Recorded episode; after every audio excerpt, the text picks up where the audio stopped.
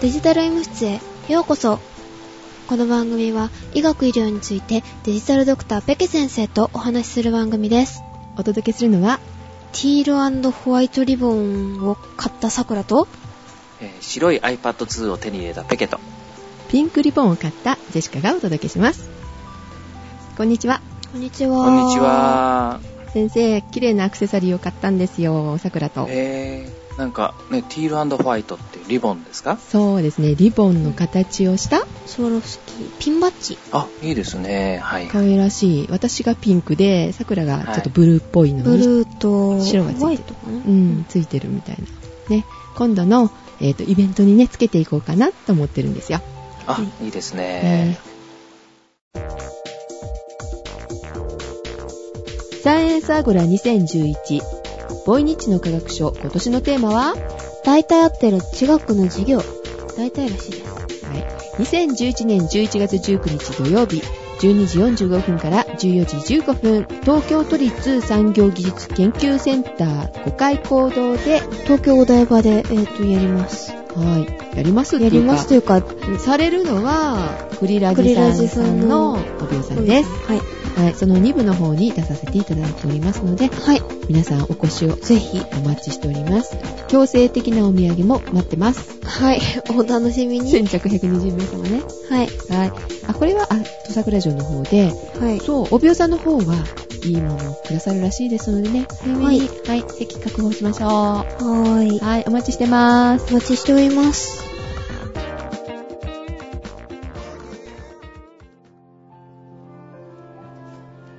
でこのピンクリボンは結構皆さんご存知だと思うんですけれどもティーランドホワイトってあんまり聞きませんよねそうですね。うん。ねこれはなんか意味があるんですよね。はい、ティールホワイトリボンは、あの、子宮頸がん啓発の運動うんはいはい。まあねこの番組でもしましたけども子宮頸がんうんワクチン受けましょうっていうようなね、ワクチン接種と、うあと、あの、検査を受けてってうんいうようなことですね。うん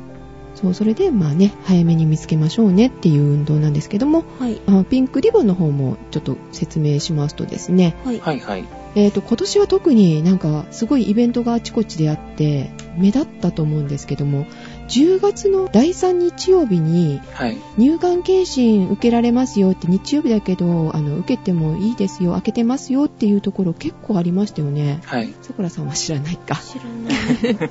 まあ乳がんねまだ関係はないいといえば関係ないですからね、ピンクリボンドっていうのはもともとはですね乳がんで家族を失った人が同じ悲劇を繰り返さないように願いを込めて作ったリボンから始まった啓発運動みたいなんですけれどもうんでそれが浸透していって企業や行政などが乳がんの早期発見を啓発するためイベントを開催したり私とさくらが買ったようにあのピンクリボンを買うことによって売り上げを乳がん関係の研究施設とかに寄付をしてえー早期発見して、ね、乳がん治しましょうねっていうようなね運動ですどこで見かけますかね靴とかそう靴にピンクリボンついてたりするんですよマーあ、ク靴がについてるのがありますそうあ、それは僕も気がつかなかったな。化粧品とかもありますねう。うん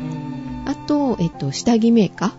あ、はいはいはい、ー、はい、はい。とかもあるみたいです。あのね、ピンクリボン運動で、東京タワーがピンクに光を照らしたりとかっていう話もありまらしたよね。しいですよね。ビル自体にピンクリボンのマークがついてるとこも今あるみへたい。うん。ぇ、はいはい。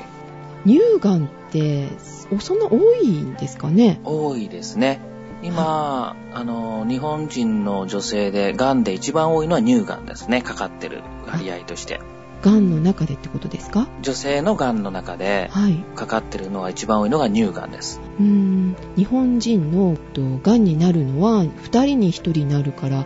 やっぱりがん保険とかに入っとかないといけないよとか言って 言われたんですけれども、うんはいはい乳がんも16人に1人って言われてるんですかそうですねあの一生の間で、はいえーとかかる割確率としては16人ぐらいに1人ぐらいは乳がんにかかるっていう感じで言われますね6%ぐらいですねあーで気になったのであのデータをちょっと調べてみましたはい2006年の乳がんの方なんですけれども何人でしょうさくらさんえぇ、女性の人口って何人くらいですっけ半分だとしても6000万人6000万人ぐらいのえじゃあうち、 100万人ぐらい100万人ぐらい多い多いなめちゃめちえゃーっと多いね。 1万人ぐらいはーい。53,783人っていうのが2006年の乳がんの方でしたお。ーはいはい人事ではないんだろうなっていうのがこれでちょっとわかると思うんですけれども、そうですね。で今年ねあの結構テレビとかでも言ってたように10月がピンクリボン運動のなんか月みたいなことになってるんですか月間ねで。すね。はい。うんでこれでまあ受けに行きましょうと。で乳がん検診ってなんか痛そうなイメージ、あ、痛そうなイメージがありますか。おうーん、マンモグラフィーっていうんですか、はいはいはいはあれで挟まれて痛いよっ てい。そうですね。はい。でもあれもね、マンモグラフィーがね、始まって良くなったんですけどね。それまではもうほとんどマンモグラフィーじゃなくて、はいもう触診と視診とっていう形で、ほとんど触診でがん検乳がん検診ってやってましたよね。うーん触診で見つかるものですかこれってあの、慣れた人がやれば結構見つかりますし、うん一番見つかる確率が高かったのは、まず触診っていうか自分自身で見つけたりとかっていうことが多かったんですけどね。はい、でもそれだとやっぱりかなり限界があって、うんそれでやっぱりマンモグラフィーをという形になったっていうところなんですね。で日本の乳がんの検診率何人ぐらいの方がちゃんと検診受けてると思いますか何パーセント受けてくださいって一応みんな10%とかあそれかなり低いねえー、じゃあうーん50%そんなに高いといいですね先生ね、えー、じゃあ10 15%だんだん近くなっておりますけれどもね2010年の検診率が全国平均で乳がん子宮頸がんどっちのパーセントも同じく24.3%うんでも3割満たないのよね4人に1人っていう形ですね。うんで受診率の高い県うん低い県ありました。はいはいで高いところがね、34.5%乳がんなんだけどう、んうんうんで、低いところは18.9%。かなり開いてますよね。はいはいですねさて、い何県でしょそうれこそ知ってたら逆にすごいじゃないですかペケ先生もわからないかもしれない。そうですね。さて、どこでしょうじゃあ、ペケ先 生、答えてください。ね、東京とかは意外に多いのかなと思ったりもするんですけどね。は低いところはじゃあどこでしょうえー、沖縄とか。じゃあ、さくらさんにもチャンスあげましょう。どこでしょう高い、低い、どっちか一つでいいですよ。あえっと低いところがうん。やっぱ高いところが青森青青森もうちょっとなんか近い感じですね正解ですが、はいえー、と一番高いのが34.5%っていうのがね宮城おうで低いのが兵庫でした、へー兵庫なんですね。都会の方が低いんですね。ねえ、不思議ですよね意で外子宮がんの検診の方の受診率もうん高いのが宮城33.2%はいはい。で、えー、と兵庫はやっぱり低くって20.1%うーんでこれなんだろうと思ったんですよなんかやっぱ原因あると思いませんかこれってねそうですね。まあ、いろんな啓発運動とかそういう形ですね。そうそうそうでもなんか兵庫とか神戸とかかなりありそうな気するんですけどそうですね。と思ってちょっと調べたんですけどねはいあのーまあジェシカもねこう乳がんとか子宮頸がんの検査に行くのにいくらかかるかなっていうのはやっぱ気になるの やっぱお金ですもんね。うんでそれがね宮城は無料が多いのいろいろとああ、あの、うん自治体の方がサポートしてるんですね。してるみたたいですねうんうんうんで子宮頸がんの方もある年齢に来たらあの無料とかっていうのがあってはい。えーとかなりの数の方が受けられているとで目標率もなんと今度は70%を目指そうというあー高い目標を持ってらっしゃるみたいですよねはすごいですねで神戸はねやっぱり高かったうん2000円取られます、あ、なるほど。えー、と40代の人の偶数年で受けられるのかな40歳以上かな、う、うんん2000円ちょっとね受けるのどうしようかなってやっぱ思うからわざわざ行くようになりますものね。あのこの辺もやっぱり考えないといけないのかなって思いましたねそうですね。うんだからピンクリボンなんかもそういうのにも補助を出そうというのを、あの運動もありますものうね。ん、だからこういうねアクセサリーも買ってそこにあの寄付が行ってタダで受けられるあの医療機関とかあったらいいなってやっぱり思いますね。そうですね。で今外国の状況ってどうなんでしょうか、うん、だから外国は、まあ、乳がん自体もすごく多いんですけど、はい、えー検診もすごく高いですものね。うーうんん、2008年のデータだとアメリカで検診が72.5%、すごいフランスが88.5%、 88ですかはい。こもう9割近く90%。そうなんですよね。すごいですねで、実はそれがあって、はい今、その外国、諸外国、まあ、ヨーロッパ、アメリカ系ですけれども、は乳がんの死亡率がどんどん下がってきてるんですよね。おー日本は日本は今ずっと、今、右肩上がりで増えてます。あー増えてるんですね、はいこれやっぱり検診を受けて早めに分かって治る病気だっていうことでしょうか、そうですね。はい。うんもう本当に乳がんは今治る病気になってますのでう、んうんでいろんな本当に治療法とかもできるようになってて、はいで今、もう全てのがんに言えることなんですけれども、はい。まあ早く見つければ、がんっていうのは治る病気になってるんですね、今う。んうんうんもう胃がんなんかでも早期がんの場合はほとんど治ります。うんうん子宮頸がんも同じことですねそうですね。子宮頸がんももう早いうちに見つければ本当に治っていくし、あの、大きな手術もしなくて済む形ですよね。うん。あの子宮頸がんの場合は、えっと、20歳以上から検診を受けた方がいいんでしょうかえっとですね、そうですね、二十歳の時にあの検診を受けませんかっていうのが結構各自治体から送られたりするようなね、ケースが増えてますよね。ああそうですかはい。うんあの、がん検診を受けない、受けませんかって言って無料検診のあのチケットみたいなのが送られたりはいはいしてますね。はい。うん前もね、お話ししたかもしれないですけども、い自分でできる検査のキットみたいなのもありますので、あの、タンポンを入れるみたいな形でですね、はい自分で検査をして、で、それを送ることによって、見てもらえるような、そんなキットなんかもあるんですよ。ああそれいいですねは病院に行くのはやっぱりちょっとねい。ちょっとね、抵抗があ若ります。うん若ければ若いほどやっぱり行きづらいですよね、うん、そういうね家でできればいいですねね。うんなるほどさくらはじゃあ子宮頸がんのことを言っていかないといけないよねと思うんだけど、で今日はですねこの話をした理由がございましてうん。はい。はいはい。ジェシカですねえーっと8月の2日だったんですけど 具体的な日付なんですけどねはい。夜中になぜかしら胸を触ってたんですよもうぐっすり寝てる時に、で目が覚めたんですけど、そしたらなんか丸いものに触れたんですねコロッと、はいはいはい。うん胸の下のあたりかなうんでまあ普通だったらそんなの触っても寝ぼけてるからわかんないんですよ夜中の2時ぐらいだったんですけどねはい。ななぜかしらその時に起きてヒヤーってなったんですよはい。これはいけないわと思いましてですね、はい。で先ほどね先生がおっしゃってましたけども自分で触れてて気づくとこれがあの乳がんをはい見つける最初。のことなんだろうかなはいはいはいうん。でその後ちょっといろいろイベントがあったのでなかなか病院行かなかったんですけれ ども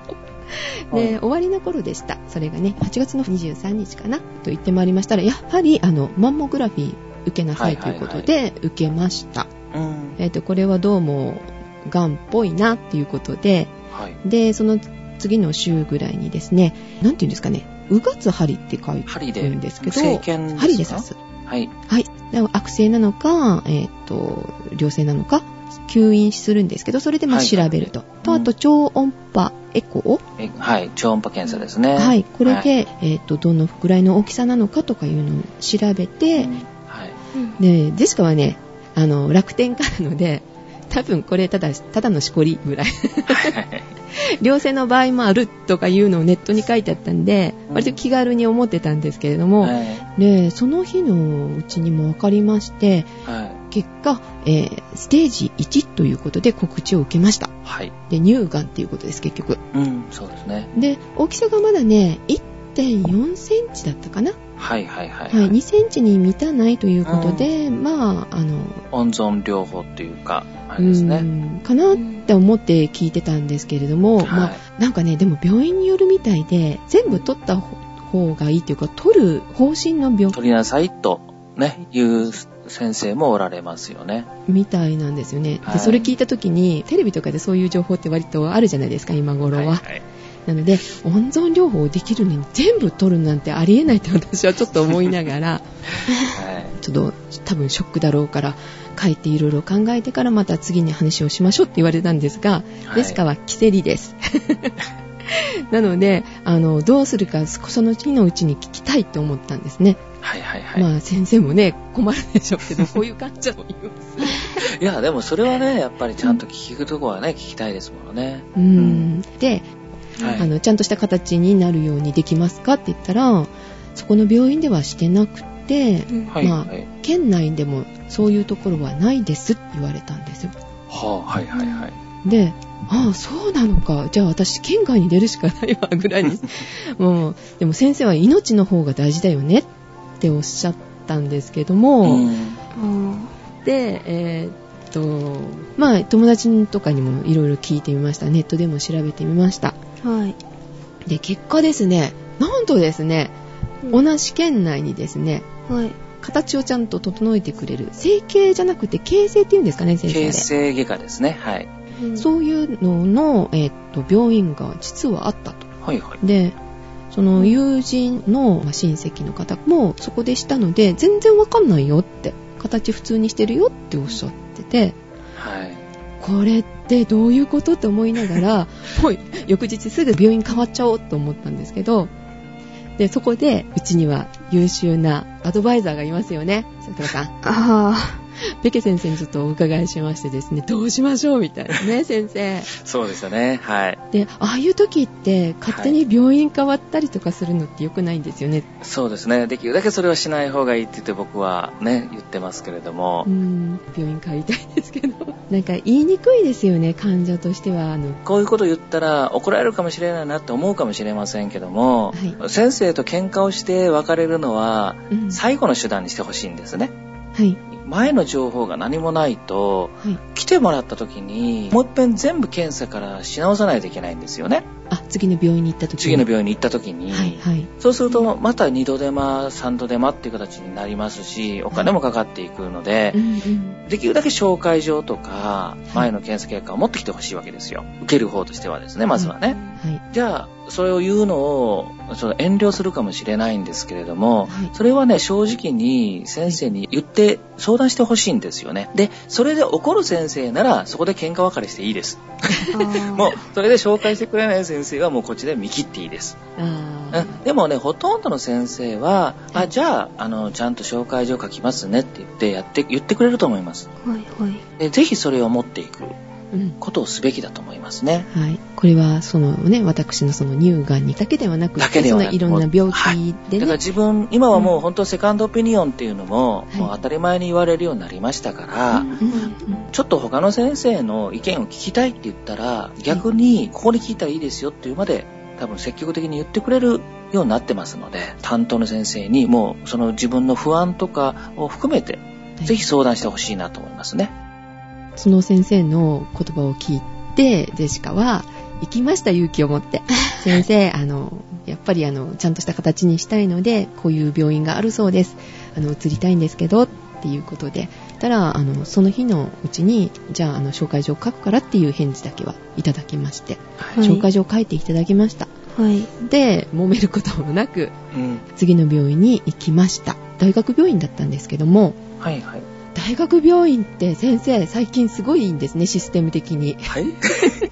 あのやっぱり人数が多いから流れ作業ですかもう早い早いもうその日のうちに生検もあったしエコーもあって心電図だからできることは全部やりますみたいなのでパあーーッと流れましたねうん、でもそれはね、やっぱりね、紹介状っていうか、があったはおかげだと思いますよ。ああそうですか今は、あの、紹介状を持って、はいそういうような地域支援病院とか大学病院に行くとですね、はい優先的に見るような仕組みを結構作ってるところが多いんですよ。そうなんですね特にそういうようなプログラムっていうのを結構組んでるケースが多いので、それに乗ってしまえる可能性が高いんですね。ああそうなんですねで行った先の先生がとても良い気さくな先生でいらっしゃいましてで何でもこの人に言っていいかなって感じであの一応なんか悪性って聞いてるんですけどやっぱりこれ良性かもしれないじゃないですかちょっともう一回調べてくださいって言ったらあーあの気になるんだったらするよって言ってすぐそれもしてくださいましたね、はいはいはい。で、あ結果だったらやっぱ悪性でしたから、まあ、CT スキャンと、まあ、治療についての、まあ、具体的な話、翌々日ぐらいだったかな、いつ手術という話に、トントントンと進んできましたね。あうん早かったです。ーうんあの、ジェシカ的には部分的に取れば、はいそれで済んでしまうのかなと思ってたんですけども、はいその先が長いっていうことに、この時は気づきませんでした。ああ、なるほどね。はいはういはい。ん、取るだけじゃ済まないんですね、先生、これ ね。うん乳がんっていうか、がん全体に言えるんだと思うんですけど、手術はね、えっと、10月の3日ぐらいに入院しまして、えー手術終わって退院まで10日ぐらいで終わりました。で、その先ですね、抗がん剤とかいろいろあるらしく。放射線治療も受けるんですよね。はい、治療なんですけれども、えっと、内分泌療法、はい。化学療法、はい。分子標的治療を、えー放射線療法っていうのがあるらしく、これを全部受けなきゃいけないっていうわけではなくて、はい。ホルモンレセプターはい。のこの発現、えーと陽性なのかうん陰性なのかで、この内分泌療法っていうのはするかしするなかいどうかかですね。ってはいあるらしいです。うんうんで化学療法については手術した時にセンチネルリンパ節、はい生検ですかね、はいやって手術の間にねもうその時なんか分かってたらしいんですけど、はいはいそれにあのリンパ節に転移してたりとかあとその先ほど言ったホルモンレセプターがい陰性の場合はその化学療法をするとはい。抗がん剤ねもう今聞いてる。るだけでぐちゃぐちゃしてるでし ょ桜さんうん何言ってるか分かんなくなってるんだね。うん大きく言うと、あとそのホルモンレセプターの陰性陽性か、リンパ節に転移してるかと、あと、ハーツが陽性かどうか。はい。で、これが、あの、陽性だったら、分子標的治療っていうのをするんですって。はい。で、あと、先生が先ほどおっしゃった放射線療法は、これは必ずあるっていう風に説明を受けました。なるほど。はい。で、ホルモンレセプターがはい。陽性で、えっ、と、ハーツが陽性だと、はい。一番困るんだよねって言われたんですよ単位当院の先生にはいはいはい。でジェシカがそれに当たってしまいまして どっちも陽性ですとあとなると化学療法をはいはいはい受けるかどうかっていうのが、ー。はい。なんか先生の判断によるっていうかうんうん、うん。多。分患者との話し合いなのかなと思うんですけど若いからやっぱり化学療法を受けた方がいいよって今回説明を受けたはんいですよ、はいはいはい。で、これ、受けたり受けなかったりあるみたいですね。は、まあ、あなたが80歳だったら言わないけど って。先が長いから、やっぱりちゃんとしときましょうっていうことでね。そうですね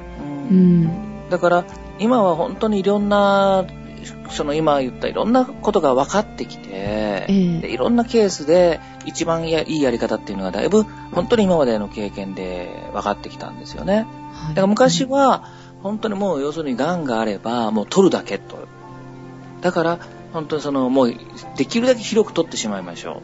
う。で、うんもう取ってしまえばあとはもう薬もないしみたいな形だったんですよね。えーそれが今、はだから部分的に取るもんだから、その分その以外のところで薬で抑えていきましょうというようなことなんですよねうんだから多、分これジェシカさんの場合も昔だったらそれこそ脇の下のリンパ節からもう本当に片胸全部取ってしまってですねうんうんでそうなるとあんまりその抗がん剤とかもいかずにやるようなことをされてたケースうんもかもしれないんですよそうなんですねただ今はそれをのけたの後のいろんなその苦労とその薬を置いた時との比べるとですね、あまり、変わらないその予後にですねっていうのがだいぶ分かってきたのでええその一番最小限の取り方をしてうんあとは薬とか放射線でしっかりと後のフォローをするとうんいうのが今主流の考え方になりなってきたんですね。だからあの病院によっては最初に手術じゃなくて化学療法を先にする場合もあるそうですね。それはだから最初にちょっと小さめくしといてから取るケースですよね。あのーかなり広がってる人もう本当に全摘だっていうのが分かっていれば最初にかかる療法である程度小さくしてっていうようなのも考えて受けるっていうふうに聞いたんですけどはい。ただたまたまその方はその抗がん剤があった らしく化学療法があったらしく、全部きれいに消えちゃったっていう方はい。出ていただきましたうん。うんうんうんでも本当にこれはもう、合う合わない相性っていうのはやっぱりあるんですよね。ううん。んだからすごく薬が効く人と効かない人とっていうのがやっぱどうしてもあるもんですかうんら。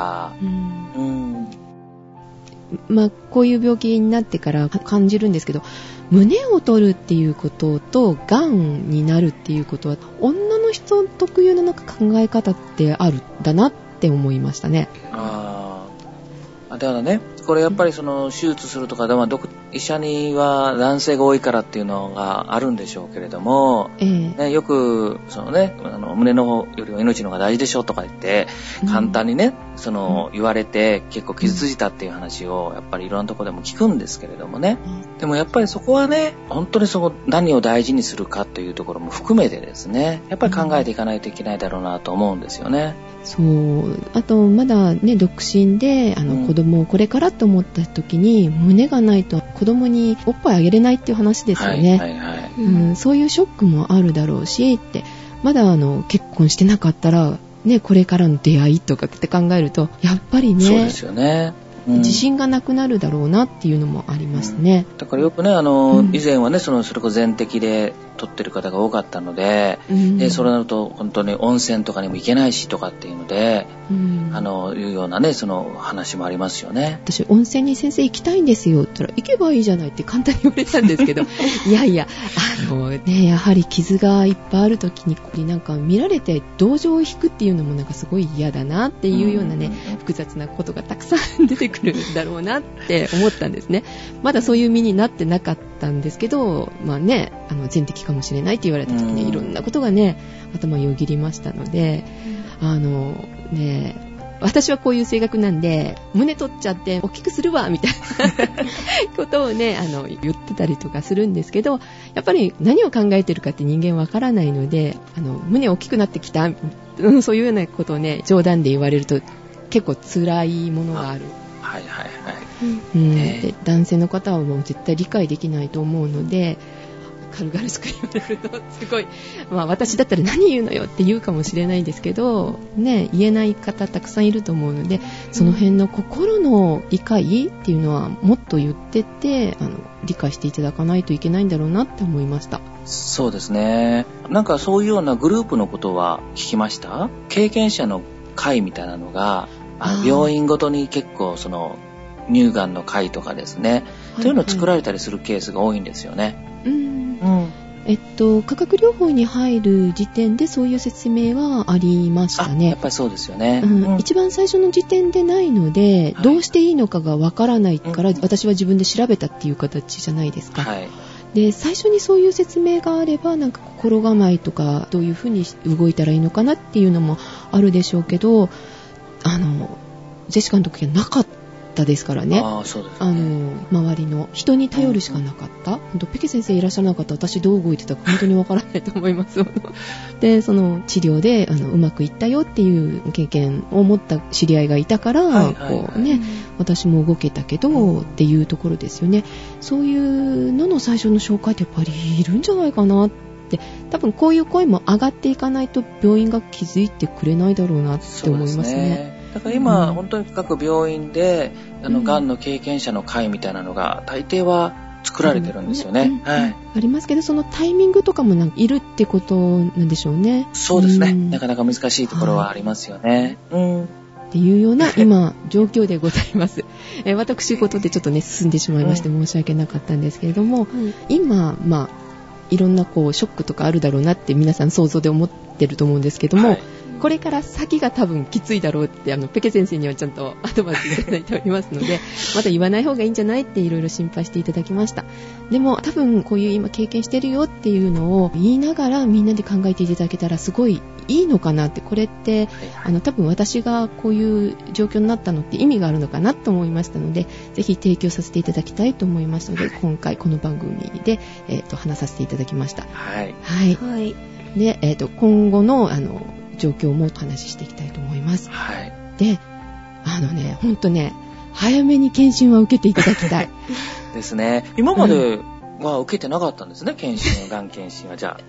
えっとね、はい受けてちょっと引っかかってたんですよ実はえ、それいつ去年とかですかう。そうですね。でも、まあ、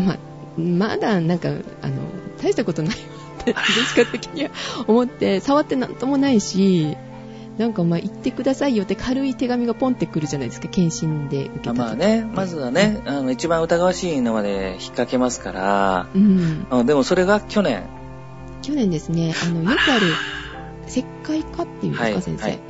これは結構よくあるよっいてや、というか、だからそれを見つけるのがマンモグラフィーなんですよ、まさに。ああ。だから、その、触る、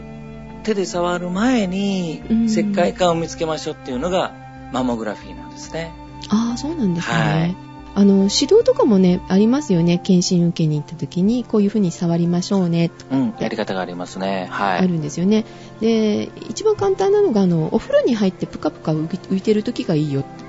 て私は聞いたんですよ、はいはうんうん、だけどなかなかそんな時に触りませ ん気をつけないとねなかなかそんなね注意してないと触らないんですけい。ど、うん寝ててもあれは分かりますね先生、そうですね。あ、寝て、はあの、触るのも一つのやり方ですよ。うん、寝転んでるとね、よく分かって、はい多分あれは本当熟睡してたけどそこに誰か触んなさいよって言ってくださったのかなと、そうです天からね。降りてきたのかなって思いますけどね、あとね、胸の方で、ね、ジェシカさんは寝てる時に自分で触ってっていうようなことはね、言われましたけれど、はい、あの、パートナーが見つけるケースなんかも結構あったりするんですね。あらしいですねはごめんなさい私一人で見つけましい。い